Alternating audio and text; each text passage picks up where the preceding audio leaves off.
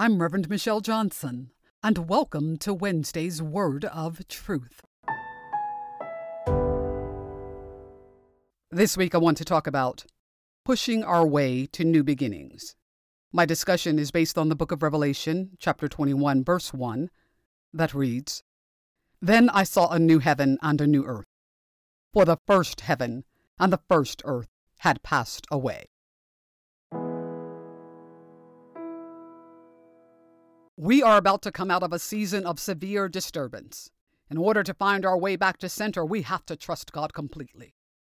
Business as usual will no longer suffice. We will have to do things differently if we want to arrive at a different place. If the first 10 months of this year sucked, then we must suck the marrow out of the last two months.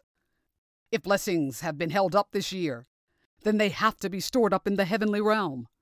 And if our blessings are stored up in the heavenly realm, then we must be determined to draw down from heaven everything that God has stored up for us.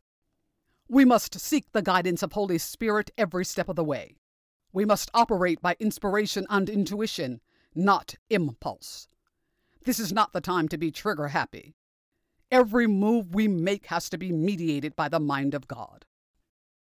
So, in the last two months of this year, I encourage you to do three things. First, reflect on the blessings of God. To declare 2020 a total loss is to miss the infinite ways in which things could have been worse. Although we lost many and much, the mercy of God has kept us alive, and the grace of God has kept us in our right minds. Second, do what you can do.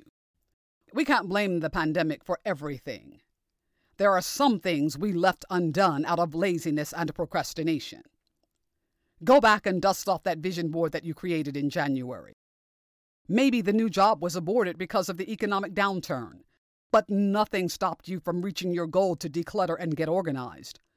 Open up your space and clear out your room to receive the overflowing blessings that God has stored up until now. Third, draw on the heavenly energy. This energy permeates the atmosphere at the close of one year and the opening of a new year. Drench yourself in this God infused substance. This will fill you with power from on high.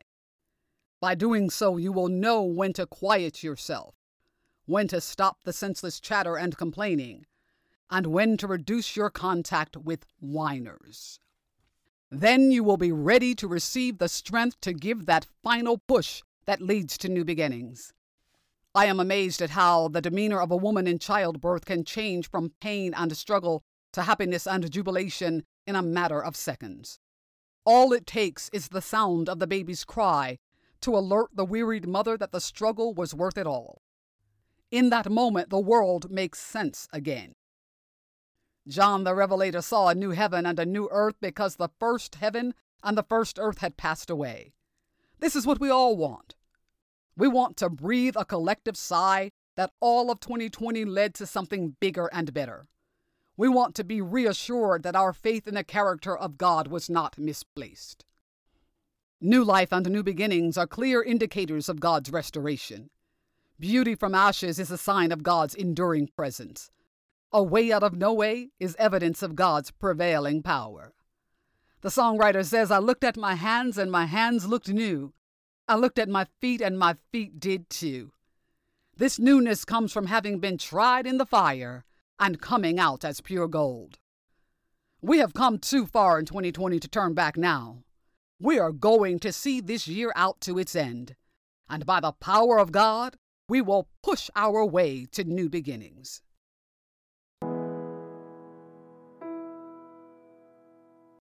I'm Reverend Dr. Michelle Johnson, and you have been listening to Wednesday's Word of Truth.